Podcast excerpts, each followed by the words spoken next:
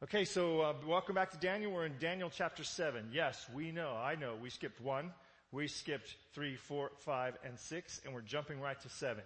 Um, if you're looking at Daniel and you remember the portions, portions of the book, chapter 2 is a, is a real anchor sort of prophecy. It gives us a broad, sweeping scope of time in ta- uh, chapter 2. The intervening chapters, in chapter 1, you have an introduction to where we are and what's going on. In chapter 3, 4, 5, and 6, you have these other pictures of what's going on in Babylon. You have the, in, in impact in, of, uh, of Nebuchadnezzar, the dream as he responds to it, builds this, builds this giant gold statue and tries to get people to worship that in chapter 3. Chapter 4, um, you have the, the beginnings of a story about Nebuchadnezzar, which takes up part of 4 and part of 5. And as you start working your way through all of these, they're basically stories of what's going on. People who are interacting with God and Daniel, through Daniel, and then the conversion of Nebuchadnezzar is one of the big ones. We talked about that today. If you didn't see our live stream from church service today, it's a good thing for you to check out. It'll give you a real handle on how this massively significant king who reigns for 43 years, how he is impacted by Daniel, his testimony, the experiences he's having with, uh, with the prophecies really is he's having some personal interactions with God himself and how those things impact him. And so if you missed today, you might want to check that out because it really does help you understand how this man is finally fully converted. You see bits and pieces of it through the early chapters, but you finally get a full on picture of it. And then you have that famous, famous place where the handwriting is on the wall in chapter 6. If, if you've ever used that frame, the handwriting is on the wall. It's a biblical phrase from the book of Daniel. We pick up in chapter 7 and we really have a new day for Daniel. Something different is happening. It's the first time one of the visions that we see in the book is actually a vision that Daniel had. And it says, it pleased, or I'm sorry, in the first year of Belshazzar, king of Babylon, Daniel had a dream and a vision of his head while on his bed, and he wrote down the dream telling the main facts. The main fact I want you to catch is this is personal to Daniel now. This is Daniel's dream. Daniel is actually now beginning to hear the Lord speak to him. And so it's important for you to understand Daniel has been in Babylon now for a long time. He's been in Babylon now through all of his best years. You start thinking about what were your best years. I've always thought when I go to heaven, I want to be 25. Cause that's when I felt about the best. I had enough common sense not to get in the same trouble I got in when I was 18. And it was just a good time. 25 was a really good age. And I thought heaven's age must, you must feel like you're 25. Most of your capacities are working and your body is floating along. It's doing so well. So Daniel misses all of that. He comes in probably as a teen, mid to late teen. He passes through those 20s. He passes through those 30s, his 40s. He's now in his 50s. He may even be in his 60s, depending on how you calculate the days he gets there. Daniel is now getting into the other side of his age group, his age of the, at the time. And now finally he hears from God. Anybody been waiting to hear from God for a long time? You know, we pray, we ask for God's guidance, we ask for God's leadership, we ask for God to help, and we don't get it. He waited all these years, all the way through Nebuchadnezzar's life, until he finally gets to this next thing. He finally, he's finally now 50 years plus in Babylon, and he's now finally hearing from God personally. So I just want to catch that into your head. I want you to hold on to that because we're going to come back to it. And I'm going to start laying down some pieces that will, interf- that will interface 7, 8, and 9. And so I'm going to start telling you, catch this and keep this, catch this and keep this, catch this, catch this and remember this as we go through tonight and then tomorrow night and then we pick up 9 next Friday. So here we are in Daniel chapter 7. It's the first year of Belshazzar. Daniel has this dream. This dream belongs to him. It's a dream of his own. I want you to look at the lion there. Do you note the wings on the bottom of the lion? So you can see the mane of the lion here, and then you can see the wings right here. Um, this is actually a picture I took of a wall from Babylon. So um, when some archaeologists were there in the area around Babylon, they took a bunch of the bricks. They took a bunch of these, particularly these ones that were glazed because they could see that the animals and the colors and things were there in the, in the brick. And they hauled them back and they are in the Berlin Museum. They reconstructed Ishtar's gate, the main gate for, for entering Babylon, in the, in the uh, museum in Berlin. And if you ever get a chance to go, go take a look at this if you see nothing else. I'll have a picture of it later, a full-size picture of it you can see uh, in just a bit. But this is uh, the, the lion with the wings as a symbol of Babylon. It'll become important to you in just a minute. So Belshazzar as the king. This is the first year of Belshazzar. His dad is a guy named Nabonidus. You don't have to remember all these names. You don't, there's no test. Nabonidus is a son of King Nebuchadnezzar. He actually has a fairly decent reign, but in 552 he captures this community here.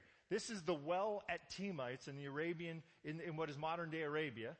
He captures Tema. He likes it so much that he moves there. Well, when a king moves away from home, he needs to find somebody to watch the, watch the home fires. So he has Belshazzar, his son, who had been the head of the army, head of the military, take over as the king. So this is kind of a co-regency. It's not all that uncommon in the, in the ancient times to have co-regents of father and son um, on the throne. He's called, Belshazzar is called Nebuchadnezzar, Nebuchadnezzar's son, though he is his grandson. It's just a way of describing his relationship that isn't quite as accurate as we'd like it to be. But I wanted you to see this giant well here that is still there. This spring has been functioning out in the desert for, for all of these years. This is 500 BC. And we're now at 2020 AD. So this, this well has been going for 3,000 years and providing for this city. Okay? These are actually ropes, these were actually where the ropes would be to lower buckets into the well. And you can see you're gathered around the entire well, dropping your, your bucket in and getting water. So this was providing enough water for the entire city. It was an oasis out in the desert, and for whatever reason, Nabonidus decides this is where he wants to go, get away from it all. It's the Palm Springs experience. If you think of it that way. This is a guy who can live anywhere he wants to, and so this is his version of Palm Springs. He moves off into the desert, into this town, and that's how this co-regency gets rolling. Nabonidus is selected to be king in 556 after some overlap with Nebuchadnezzar. There's some overlap between the two of them as well.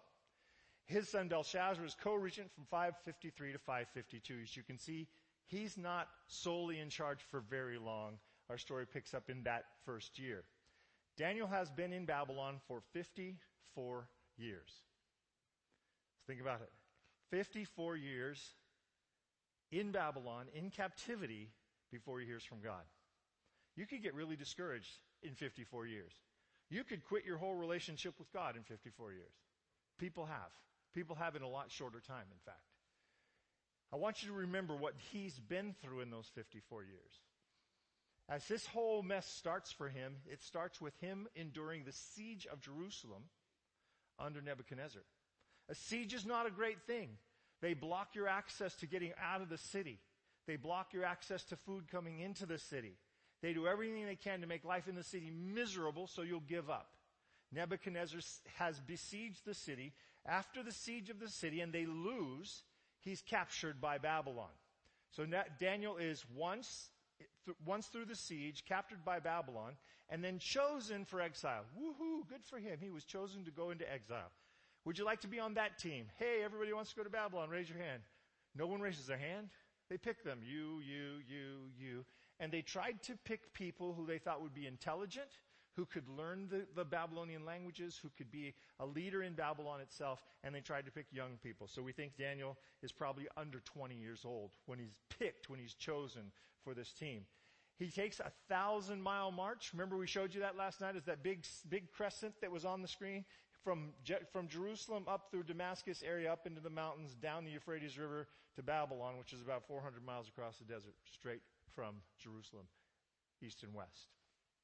Thousand mile march to Babylon. Then he's made a eunuch. Could I just add a couple of things about this? There's no anesthetic. And there's no real sense of the importance of cleanliness in surgery. So just understand that this is a significantly important and difficult thing that he endured. He's, he endures the confrontation about the food in chapter 1. Remember, he, he says, Hey, we want to eat what we want to eat, and there's that back and forth. He wins. It's a blessing to him in the end, but he had to muster up the courage to say, yeah, I, I'm going to take a stand on this food issue. Um, he death threats from the king's dream in chapter two. Remember the death threats on him, death threats on his friends Shadrach, Meshach, and Abednego. Also because of King Nebuchadnezzar's hot temper and King Nebuchadnezzar's activity in this in that case with a giant idol. And now 54 years living in Babylon. So I just want to want you to catch what it was.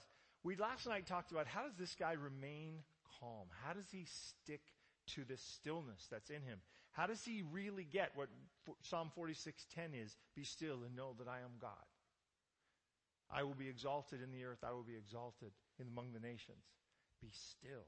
He gets it. He holds on to it for 54 years before God speaks to him. And actually, when God starts speaking to him, he starts having less stillness. We'll get onto that as well. He remains faithful through the silence of God. And I want to speak to those of you who have prayed and prayed and prayed for something to, to recall you to remain faithful through the silence of God. When you're hearing from God, when God is giving you the word and you're catching it and you're getting it and, it's, and you're, you're just in that connection with God, it's easy to be faithful. It's much harder to be faithful when the heavens are silent. I was talking to someone the other day and we were discussing a prayer that they had and you know how you'll say, I, uh, I said hello to somebody and all I heard was crickets? Yeah, well, we were talking about someone said, you know, I was praying and I was asking God for something and it was just crickets. Nothing. Didn't hear a thing. If this is an example for any of us, it's an example of faithfulness when the heavens are silent. This guy doesn't stop praying. We find out in chapter 6. He doesn't give up, or chapter 5. He doesn't quit when he's brought up against a difficult situation. Hard times don't stop him. His assurance about who God is isn't dependent upon the things around him he goes through a re-education process. And I want to speak to you, if you're out there um, tonight and you've been in one of our universities, um, boy, you have been going through a, a, a real re-education process. Because the, there is something in America today that says science is more significant than God. And there is something in America today and among professors in America today, particularly in the sciences, that has to, to, to fight and confront your belief in God. I don't know why this has happened. I don't know why suddenly there's this extreme, extreme activity in opposition to people who have a strong belief in God. But I want to tell you, you need not let go of your faith. Your, your faith is not without support. If you need to talk to me about it, talk to me. Call me. If you need some resources, there are plenty of them. You have, you guys are so much better at searching Google than I am. Go on to look up intelligent design. Look up creationism. There's lots of support for it. There's some very, very, very bright people who can help you discover that there is a reference, there is support for your faith. So I'm going to drop it there, but I want you to understand that he went through a re-education process, not unlike what is being done in our world today. And he comes out of it still faithful to God. Here's a couple of his anchors. Three, four, five. First of all, his personal practice. We talked last night about this one. He grinds down into his personal practice. He gets to the baselines of what he does. He makes a stand on food. Food is not a huge deal, but for Daniel, he says, look, I'm going to start with ground one, ground level, start with food. And the, the food he requests is even beyond the requirement of Leviticus 11. It's beyond the requirement of what he was doing at home. He asks for a level of, of food. He asks to eat pulse, which is translated in some of your Bibles just vegetables. He asks for, look, can I just have vegetables? Can I live on vegetables? And he, some of you are discovering the vegetarian diet. Some of you have known it your whole life. And it is better for you. Daniel picks a diet that is better for him. He goes to a, a ground level on his practice of his faith. He and his friends decide not to worship the idols of Babylon. They won't bow down to the idols of Babylon. They won't bend a knee to the pressure of the culture around them. They decide to stand for God, even if it costs them li- their lives. Daniel doesn't end up on the plain of Dura when Shadrach, Meshach, and Abednego are told, bend the knee to this statue, bow to this, to this idol. Now think about it for a second. You're in a giant crowd of people, everybody's bowing down. No one said you had to actually worship. No one said you actually had to pray. They just said you had to bend your knees. And these guys said, no, we're not even going to pretend like we worship an idol. We're going to take a stand here. And they did, and they stuck out, the three of them like three sore thumbs among the crowd.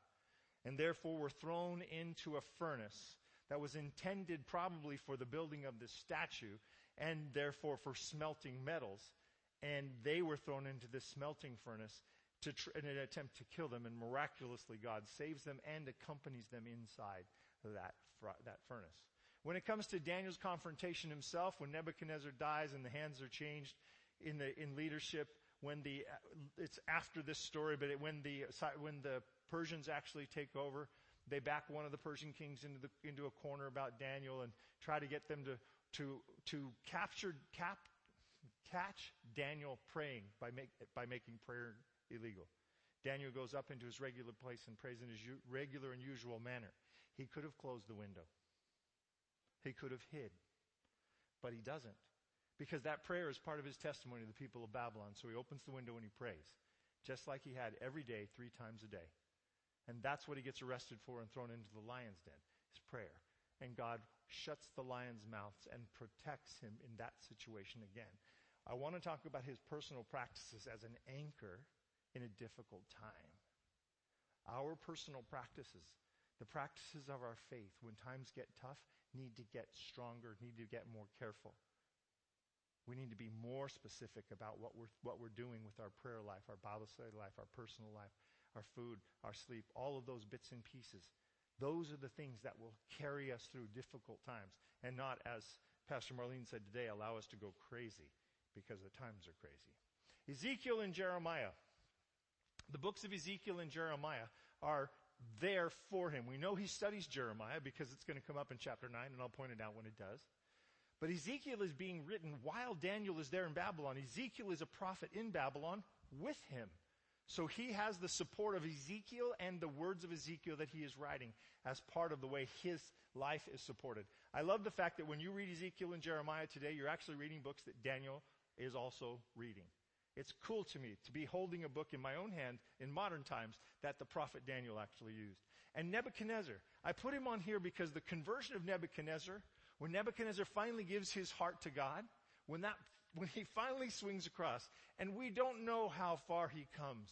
As was pointed out today, we, we don't know that Nebuchadnezzar became a kippah wearing Jew, you know, the kippah's the hat, right? We don't know that he began to practice all of Judaism, but we know that he surrendered to the Most High God. He had a, he had a, a, start in chapter 2 and he fails. He has a start in chapter 3 and he fails. And finally, after seven years eating grass, crawling around like a cow in the yard, he comes to his senses, looks up to the heavens, humbles himself before God, and becomes a follower of God. But those practices, those events, seeing this man's life begin to change, impact him. And they change who he is. Prophetically, this is going to come up again. We'll point it out to you when that happens as well. So I want to go through, I know this is all pretty introductory stuff that I'm doing so far. I want to go through the outline structures in Daniel. Daniel is structured under something called a chiasm. This is a ziggurat. This is a type of temple that would actually have been built in Babylon and areas around it. It's this levels of sort of a pyramid style. Not a straight up pyramid, but a sort of a stair step pyramid style. this chiastic structure that I'm going to talk to you about, some of you are pretty familiar with. It takes something at the beginning and ties it to something in the end. And it goes up the, the process like that. So 1 and 10, 2 and 9, 3 and 8. Get the picture? As it's kind of setting out the outline for you. And usually as it climbs up, it's trying to tell you something really important at the top, wherever that top ends up. So in this case, um, 8 and 9 are, are uh, yeah, 8, 6 and 8 are on the top, are next, and then I'll have to look it up because I can't keep my head around it right at the moment. But what I want you to see is some parallels here between this. You can see them, you, and in the book you'll know they're there. So Daniel chapter 2 aligns with Daniel 7 that we're going to talk about tonight. This is the reason I'm showing this chiastic structure because I want you to see that first part. But I also want you to see that Daniel chapter 3 and the threat for his friends of death and being thrown into this, this furnace is parallel with Daniel chapter 6 when Daniel himself is threatened with death and thrown into a lion's den. Daniel chapter 4 then Daniel chapter 5, in those moments of conversion, those moments of altercation between them, that's what's happening in, the, in those two up there. Um, Belshazzar's decision to not follow God and Nebuchadnezzar's decision to follow God are compared and contrasted in 4 and 5. Okay? So I just want you to catch it. 2 and 7, 3 and 6, 4 and 5. And we'll catch, catch them here.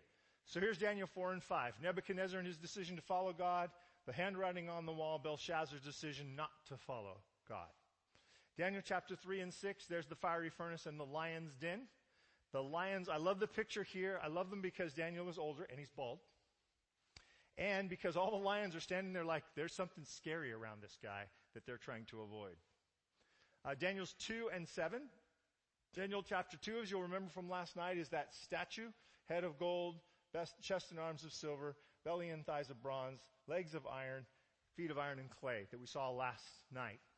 The same time frames are being pointed out in the one we're going to talk through tonight. Only there's going to be a little bit added. And that will be the case for the next few. In seven, a little more is added. In eight, a little more is added. In nine, some, some uh, descriptions of the process are added. And that's what we'll cover in the next three times. So the first beast in Daniel chapter seven. So Daniel, Daniel is having a dream.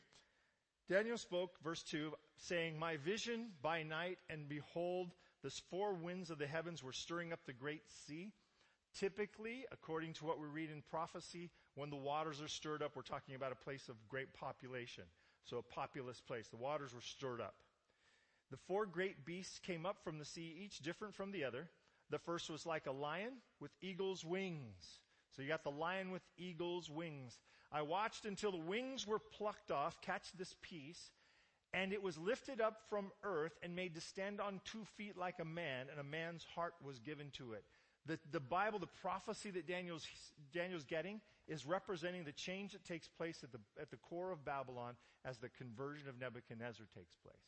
This lion with the, with the eagle's wings is brought to stand up on its hind feet and the heart of a man is given to it. It's no longer a beast devouring people. It's now given this humanity as being described and the conversion of Nebuchadnezzar with that humanity. He probably recognized this as you did earlier when I pointed out it was all over the walls of Babylon all over the walls of Babylon are these images. This is a legitimate one from the, t- from the time period. this is an archaeologically accurate portrayal because it, they took these bricks and they just glued them back into the wall so you could see this was actually on the outside of the wall of Babylon. If you were walking up to the city of Babylon, you would see this. So when Daniel sees a, lion with eagle's wings, he immediately knows what he's talking about. He knows that he's talking about Babylon here. He's seeing Babylon in it. And suddenly another beast, a second like a bear. It was raised up on one side. Our bear has a humpback on one side. And had three, excuse me, three ribs in his mouth. And here they are. The three ribs represent the three battles that it took for the Medes and the Persians to finally capture the, the empire. And the two sides saying that the Medes and the Persians were never really a balanced relationship. They were lopsided. Had three ribs in his mouth between his teeth. And then he said thus to it, arise, devour much flesh. Persian Empire is a very strong empire. Medo-Persian Empire is its beginning. Persian Empire becomes its end. Persian Empire covers from Egypt back to Persia, all the way out to the Indus Valley in India. It's important to understand that they are probably the first ones to put together uh, something like the Pony Express they put these, these uh, communication places together. So from, city, from point A to point B, there would be a rider who would take a message. So a message goes to point A and is taken to point B with a horseback, on horseback. Then from point B to point C on horseback, from point C to point D on horseback. And they developed these patterns in order to reach the whole of the Persian Empire quickly. And so messages actually could be sent around the Persian Empire in a matter of days or weeks instead of months and years like some messages would. If somebody were walking the whole thing the whole time, it would take a great deal of time to cover it. The Persians set up this infrastructure of messengers, and I want you to see that they predate, preset what Rome ends up doing. Rome ends up building roads that allow it to do the same thing. The Persians, though, do it with this sort of a pony express process. the Persians then hold the empire much longer than the Romans do or than the, uh, sorry, than the uh, Babylonians do. They're a stronger and longer lasting empire. The third beast, this one is representative of Greece. under Alexander the Great. This, this, as, after this I looked and there was another like a leopard. See the leopard? He had on his back four wings of a bird. And the beast also had four heads and dominion was given to it. So the next empire is also given dominion and he has four heads and four wings. He's like a leopard. There's a speed to this thing. There's a quickness to this thing. And there's an ability to hunt and, and quickly defeat its enemies. Alexander the Great will arise out of Greece and in three years he will conquer the empire that is around him. So if you think of Greece, if you think of that empire being a crescent, Greece is off the map but they come onto the map and attack this region and take everything from Egypt to the Indus Valley as their empire. And the Greeks then control the same area. Remember that they're not really interested in the desert lands. They're not really interested in the sand countries out there. They're interested in the trade that's coming in from there. The trade that's coming from India and the trade that's coming from China. They want to control that trade. They also want to be able to tax it. A lot of money, a lot of profit is made from taxing these people who are moving things around in these empires. So uh, don't think of these empires as being so hands out all the way, hands on all the way to India, but think of the, all the way, the, the, the people living in the Indus Valley sort of succumbing to the leadership of these empires.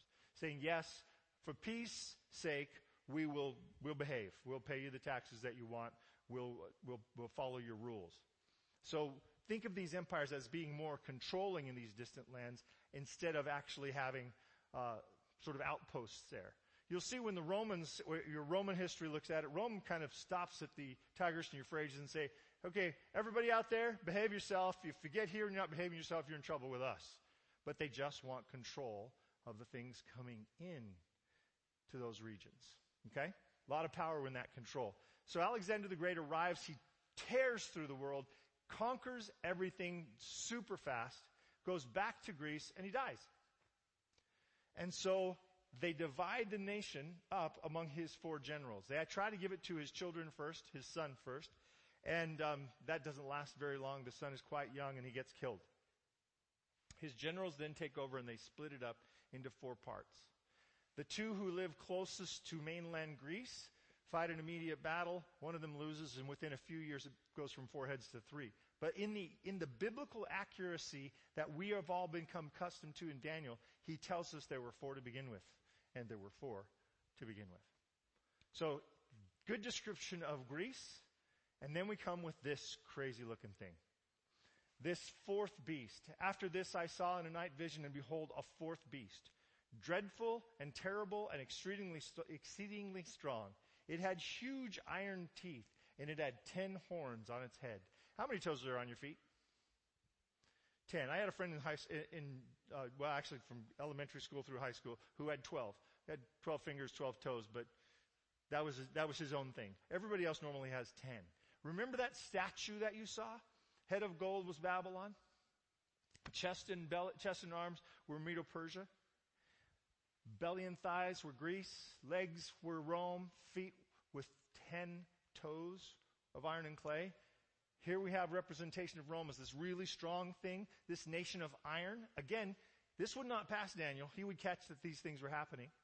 And it has ten horns on its head, just like the ten toes on the feet of the other one. So you can see the parallels. You can kind of catch what's going on. And Daniel certainly would have recognized this from the dream in chapter 2. It's been 54 years that he's been in Babylon, but he's not completely lost his mind. He remembers things. He remembers something that, like that as well. Now there's one more new element that comes up in this one. I was considering the horns. So he's looking at the horns. And there was another horn, a little one coming up. This is him. If you didn't know which one we were talking about, it's the one with the mouth. Okay? A little one came up and he had and there were, there in this horn were eyes like the eyes of a man and a mouth speaking pompous words. I use this illustration because I have never seen a better representation of this little horn power than that one. So Daniel is checking this out. He's looking at this thing. whoa, as I was considering the horns, this new little one popped out of the deal. I watched, kept watching, until thrones were put in place in chapter 9. And the Ancient of Days was seated he sees this, this culmination of it. So he sees all of this stuff going on, and then he sees the inauguration of a new kingdom. What would he have seen? What did he see back in two? He saw this, this stone cut out without hands that strikes the image on its feet and grinds everything about the image into dust, and it blows away like chaff on the wind. Now he sees these same kinds of powers coming up, including ten horns. Now, with the addition of this little one, but he sees that after that, again, the kingdom of God is set up. Thrones are, are set up, and one of the most powerful things stated in this entire uh, sort of judgment scene and throne scene here is that judgment was found on behalf of the saints. He says to the believers, God says to Daniel, and Daniel to us, you're going to win. Chapter 2 said to, to Nebuchadnezzar, there's going to be lots of empires, there's going to be a long time out, but God is going to win. Eventually, God will set up his own kingdom. Now there's one more layer added for you too. There's a layer added to the Roman thing and there's a, that whole picture of the little horn, but there's a layer added for you and I. Judgment will be found on behalf of the saints. This is my favorite judgment passage in all the Bible. Because we tend to talk about the judgment fearfully. But the judgment for the saints is good news. If you are a follower of Jesus, it's good news. You, this judgment thing is good news for you. Because this passage is stating that when it comes to the, the judgment of those who have chosen to follow God, it's on the, the, the story, they, they answer, the judge's report is on your behalf. The judge says, We're taking all of those home with us. Judgment is found on behalf of the saints. And it's here in chapter 7 as Daniel is watching this thing unpack. I watched, keeps watching. What's his motivation? Because of the pompous words that were being spoken by the little horn. Daniel recognizes all of this stuff, but this little horn is concerning him. It's disturbing him. And I told you he got through all of these 54 years with a stillness. This vision disrupts the stillness, and it will do so all the way to chapter 9. And we'll follow through. We'll follow Daniel's discussion and his worry. But I want you to hang on to this piece, this fact. Daniel's stillness is now disrupted. And as you watch carefully what he's looking for and what he's looking at, it will start to make sense why. As I was watching in the night vision, and behold, one like the Son of Man coming in the clouds. This vision has the same pieces that he saw in chapter 2. One like the Son of Man comes. He sees this end of time, time story. More details in it. An end time judgment thing, one like the Son of Man coming. You see all of these pieces sort of filling in more information. The information in this vision is really good news for Daniel. But Daniel has missed the good news because he's concentrating on the bad news. He's missed the good news because he's focused on this little horn. It's all he can focus on. It's all he can see in the whole story. He knows, yeah, Babylon, Medo, Persia, Greece, Rome. Yeah, yeah, yeah, got, got, got, got it, got it. The ten horns, okay, ten tones, I understand that, but where's this, this, this new horn? I, there was no new toe. What, what's the new horn? Is there some strange development? And he's watching because this little horn is speaking pompous words against the Lord, against God Most High. And as he's staring at, focusing in on this, he misses the other good news.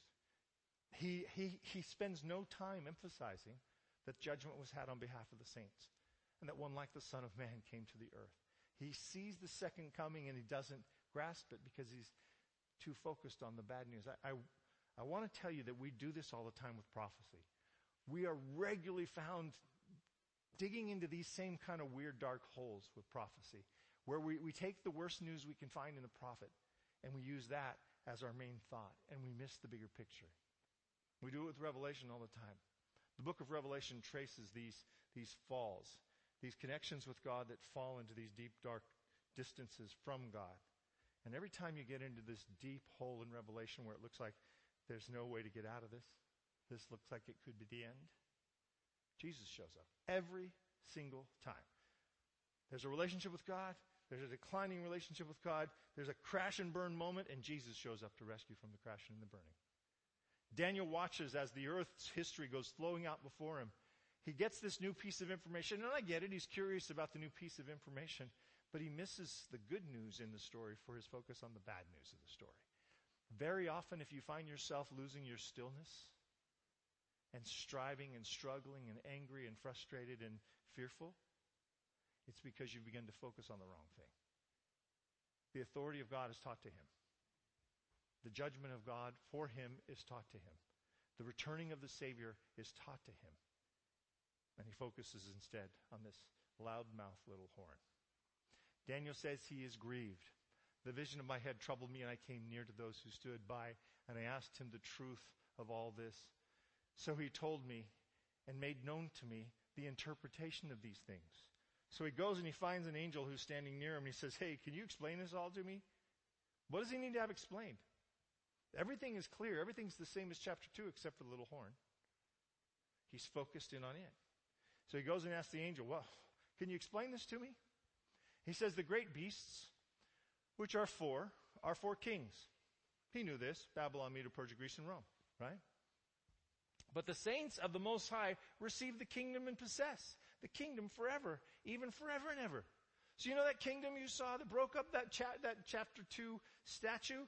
That's the kingdom of God, and the saints receive the kingdom. Isn't that great news, Daniel? Isn't that awesome, Daniel? Well, kinda. I mean, it's good, but what about this horn thing?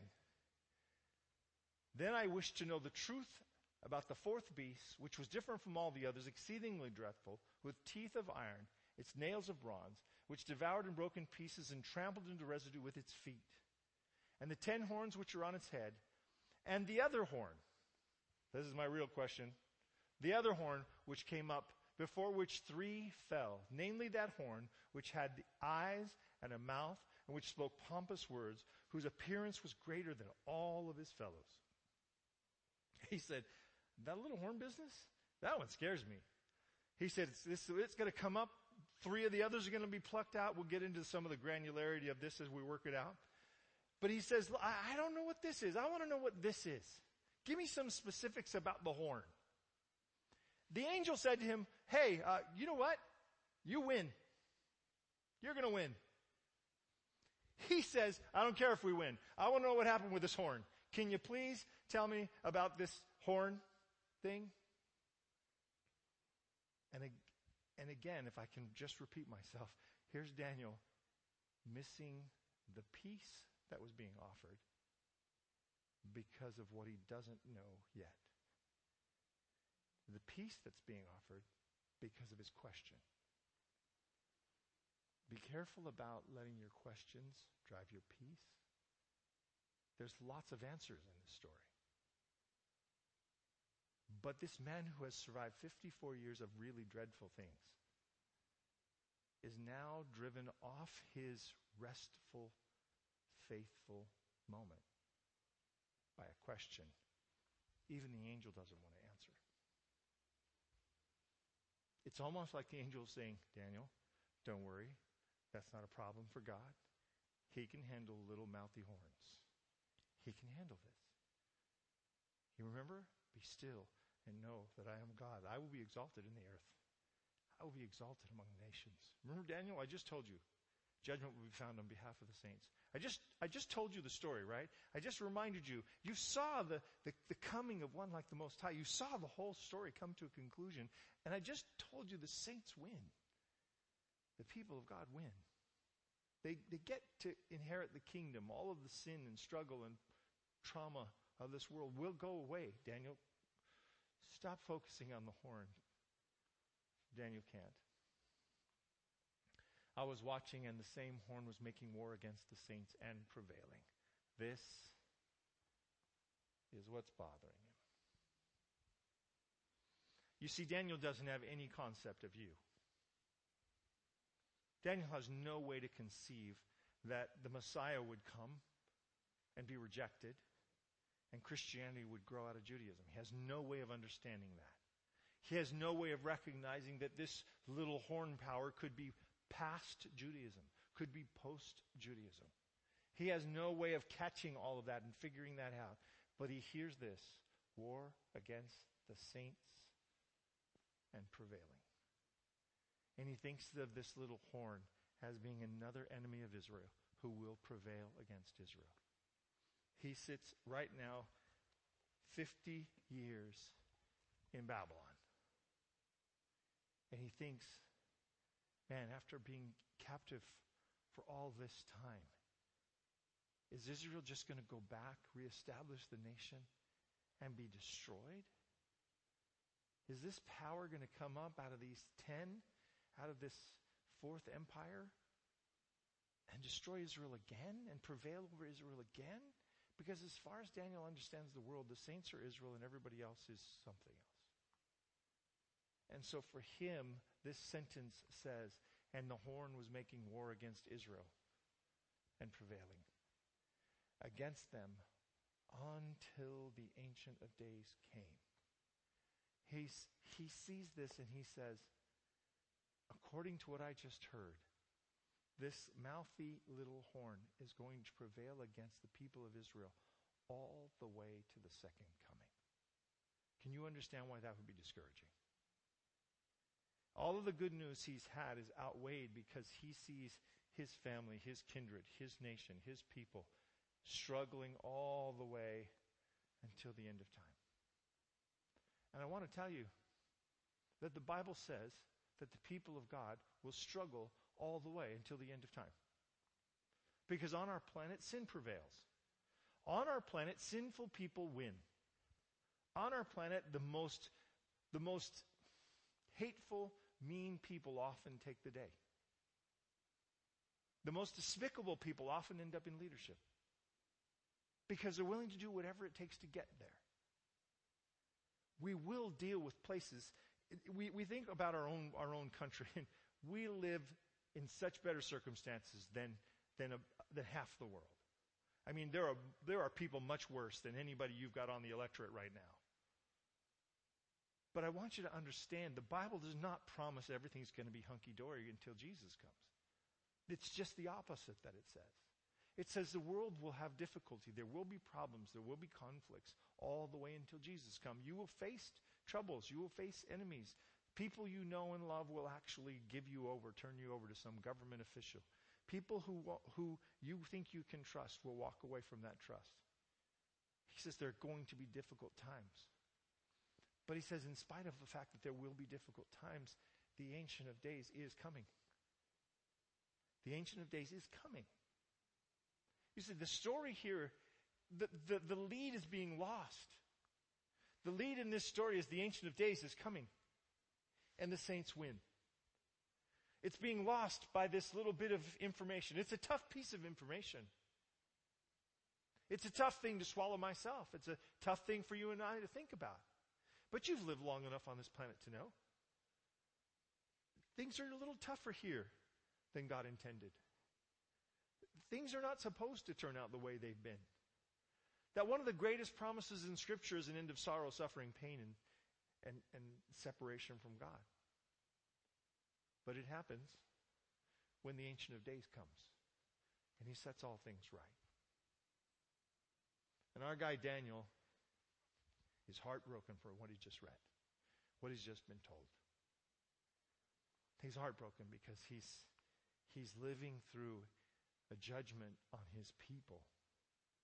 He's living through the, the prevailing of Babylon over his people. He's been told that Israel isn't the next empire. Medo-Persia is. Israel isn't the third empire. Greek, Greece is. He doesn't know that yet, but it will be told to him later. Israel isn't even the fourth empire. That they will be dominated again and again and again.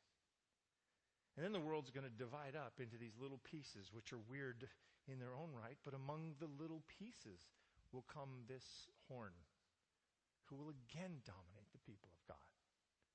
And for Daniel, he sees the rest of Israel's history being under the thumb of somebody. And it breaks his heart.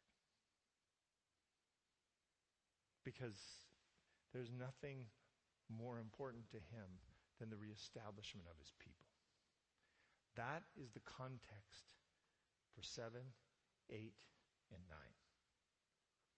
Unless you understand Daniel's heart, 7, 8, and 9 don't hang together very well. If you understand this deep concern he has here, it's as it's opening itself up, 7, 8, and 9 start to make more sense. So he gets the answer from the, from the uh, angels, but does more answer help? He says, the angel says to the kingdom and dominion and greatness of the kingdoms under the whole heavens shall be given over to the people and the saints of the Most High. His kingdom, the Most High's kingdom, is an everlasting kingdom, and all dominions shall serve and obey him. It's gonna be okay. God is God, and he will take care of the people who serve him. Daniel still struggles. He's just seen the same story Babylon, Medo Persia, Greece, Rome, Europe. Babylon, Medo Persia, Greece, Rome, Europe. Babylon, Medo Persia, Greece, Rome, Europe. Sees the same story. He sees the same end of the story. The end of the first in chapter 2, the whole statue is ground up and the kingdom of God prevails. If you had seen statues in statue in chapter 2, you would assume this isn't going to take very long. Maybe a thousand years. Empire, empire, empire, the divided empire, then Jesus comes. This story will end the same way, but Daniel's still heartbroken. This is the actual size of the rebuilt Ishtar gate that I promised you. That's the gate in the Berlin Museum. If you looked close at some of these people, you might see some people you recognize, but right now my glasses aren't clear enough to tell you. As for me, Daniel, as the, as the story wraps up, my thoughts greatly troubled me, and my countenance changed. Chapter 7 is giving us a link between 2 and 7. As Daniel gets an opening message from God, he does so given this, given this message that parallels everything he'd seen in chapter 2. There's a little bit of addition, and it breaks his heart. It leaves him struggling, and it leaves him worried about the future. And there'll be more about this tomorrow. Tomorrow I'll start putting together some of the timelines and pieces as chapter 8 unfolds some of those things. So 7 and 8 are going to wander across each other. And you'll see them. We'll start putting together some of these long pieces of timelines that are being described. I didn't bring, I, I skipped over one here that talks about how long some of this domination will take place. But I want you to understand again today that this prophecy is 2,500 years old. And chapter 2 said, in the days of those kings, the European division of Rome, Jesus would come. You and I are still living in the European division of Rome. You and I are still living in the days of those kings. The second half of this tells a story about a domination that takes place during the reign of these kings over the communities of God, over the people of God. We'll get deeply into that. We'll get probably more things than you want to know about some of the, some of the activities of the Roman Empire but they're significant as they show this piling on in a very important story. We'll unpack it again because Revelation approaches it four more times. This is so important in Scripture that it's told five times. This dominating period by this little horn power. Because God wants us to know what's coming so that when it comes, we don't lose our faith. I want you to catch that really important piece of information. God does not want us to know what's coming so that we can worry. He doesn't want us to know what's coming so that we can feel superior. He wants us to know what's coming so that when we see it, when we see it coming, we look at it and we say, God knew this was happening. And He warned us. And our faith, instead of being disrupted, is strengthened. So more about this tomorrow. This is a representation of the Hanging Gardens of Babylon. There's some great archaeological work being done on these. I hope you, I, I don't know if you're as interested in this stuff as I am. I spent a couple hours investing in learning about that Hanging Gardens of Babylon because they were just so amazing to me. I'll tell you what I know as I can know, as I do. Let's pray. Father, I'm grateful for your blessings to us. I'm grateful for your blessings to us through Daniel. I'm happy to know that after 50 years, he finally heard from you himself. Lord, when we get the answers to the prayer we've been holding out for you for 50 years, I pray that you would strengthen us to hear the whole message. That when you speak to our hearts, we would hear the things we don't want to hear in faith. To hear that, yes, there will be difficult things. There will be difficult times. But you are God and you have not evacuated your throne.